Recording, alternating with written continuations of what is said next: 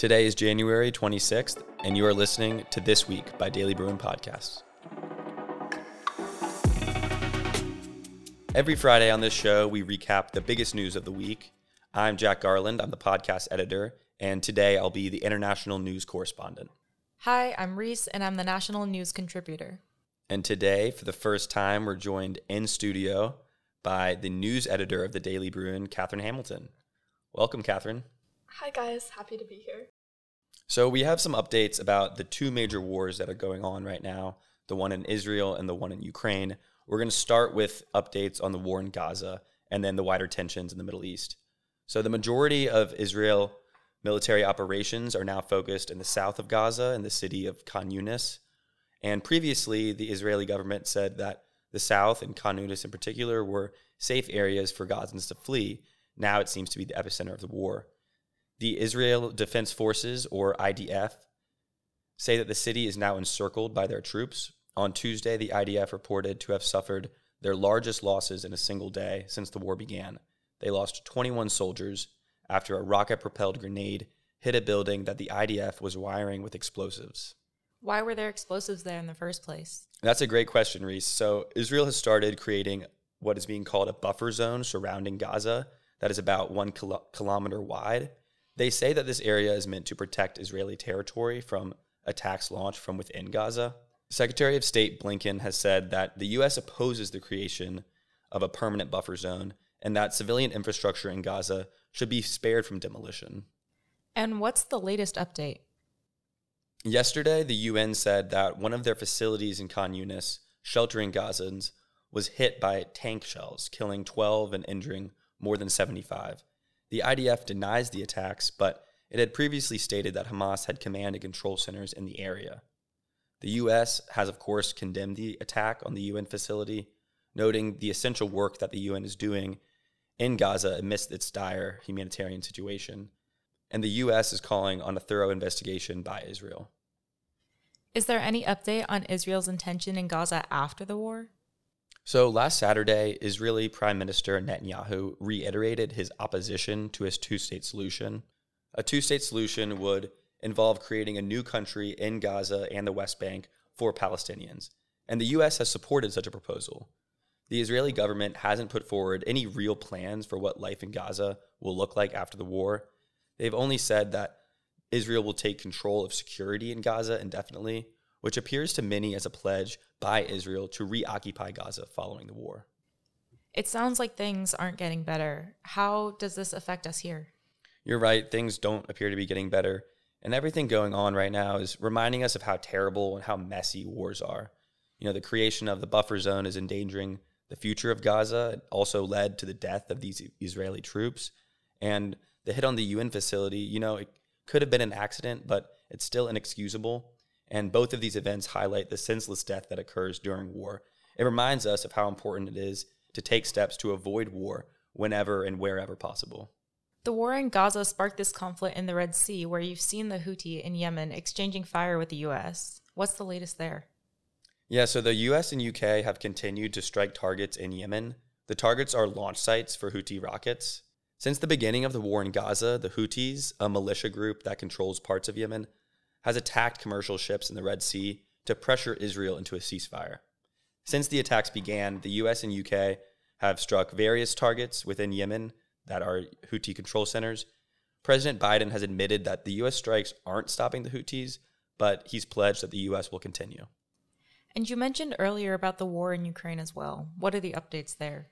There were some developments in Ukraine this week that also reminds us of the senseless deaths that occur during war. Russian forces have claimed that Ukraine shot down a Russian military plane that Russia was using to transport 65 Ukrainian prisoners of war. Ukraine has neither confirmed nor denied that it shot down the plane, and obviously Ukraine wouldn't shoot down a plane that they knew were carrying Ukrainian prisoners, but there's a chance that they made a mistake. Also, there were 27 people killed in a shelling attack in a market in Donetsk city. The Ukrainian city was first seized by Russian forces in 2014 and has been under Russian control ever since. It's unclear who is responsible for the shelling, and both sides have denied being responsible for the attack. Well, this is a lot of upsetting news, and my heart goes out to everybody involved in these wars. Did anything positive happen around the world this week? Yes, there was a bright spot in international news this week. The first mass malaria vaccination campaign is now underway in Cameroon. They're offering free vaccines to infants under six months old. There are about 600,000 malaria related deaths in Africa every year, and about 80% of those are children. So, this campaign will certainly bring down that number, and 20 other countries are planning on rolling out their own programs later this year. So, Reese, now moving to national news, what is the top story from this past week? Yeah, so on Tuesday, former President Donald Trump won the New Hampshire primary for the GOP, while President Biden won the Democratic primary despite not having his name on the ballot. As the 2024 primary elections kicked off earlier this month, both parties are heading into the next 10 months of state primaries with interesting starts. For the Republican Party, for the Republican Party, Governor of Florida, Ron DeSantis, dropped out of the race over the weekend, moving to endorse Trump. The latter obtained a win over former UN Ambassador Nikki Haley in New Hampshire on Tuesday night with 55% of the votes in his favor and 43% for her, according to the Associated Press. The loss for Haley may present challenges for her future in the presidential race. Despite not winning, Haley plans to continue her bid in the South Carolina primary. And what do these two primary results mean for the Democratic and Republican parties? So, as for the Democratic Party, President Biden won the New Hampshire primary without his name on the ballot. This year, the Democratic National Committee changed its traditional plans of seeing the New Hampshire primary first to see the official primary in South Carolina. Since New Hampshire wouldn't move its primary due to a state law indicating it should go first, they continued with the election anyway, and Biden, nevertheless, won in New Hampshire as voters in the state showed their loyalty to him through the write in effort, as he decisively won, beating Dean Phillips by 44 points. Biden is already the de facto nominee for the DNC. In a boost to his campaign, Biden has since received endorsement from the United Auto Workers after speaking at a political convention in Washington and has plans to focus his campaign on key swing states in the Midwest. So we'll see how it plays out for these candidates in the coming months. And for the Republican Party? The positive result for Trump in New Hampshire has shown that his following will support his presidential campaign endeavors, Trump's consecutive wins in New Hampshire and Iowa put him in a dominant position in the Republican Party. And what's the Bruin angle here? How do these primaries affect UCLA students? So, as election season continues, we'll look forward to the upcoming primary results. California's primary results are expected to be announced on March 5th. For the greater UCLA community eligible to vote in this year's primary, remember that every vote counts. And what else is going on around the country? On Tuesday, five universities, Yale, Brown, Columbia, Emory, and Duke, settled a huge financial aid lawsuit, collectively paying over 100 million in settlements. Basically, these universities were accused of sidestepping federal antitrust laws and favoring wealthy applicants despite their need blind admissions practices. Need blind basically means that the schools do not factor in students' ability to pay when deciding their admission. However, these schools, among a total of 17 top universities in the US, have been accused of colluding to restrict financial aid packages and allegedly factored in student financial means when considering their application. Eight of the 17 universities have agreed to settle, which raises the question as to the scope of how much schools are willing to support their applicants and students financially.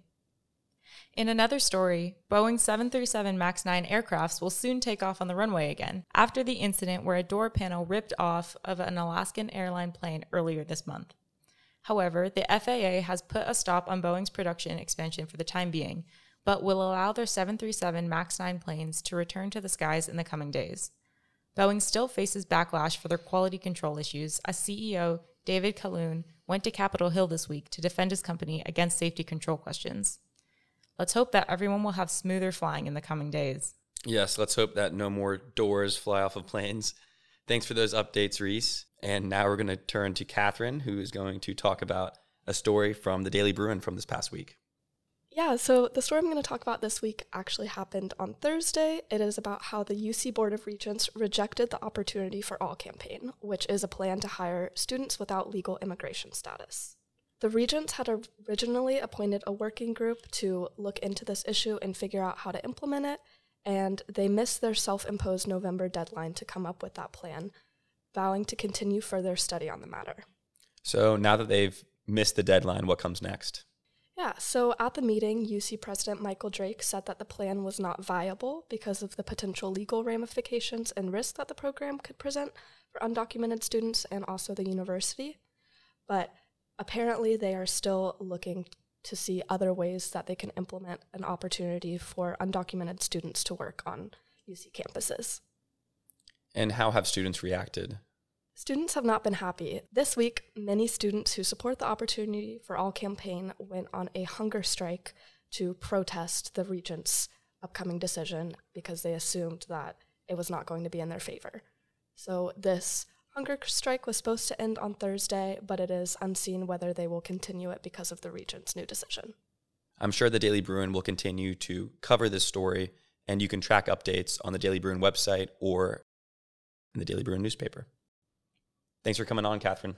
Yeah, thanks for having me.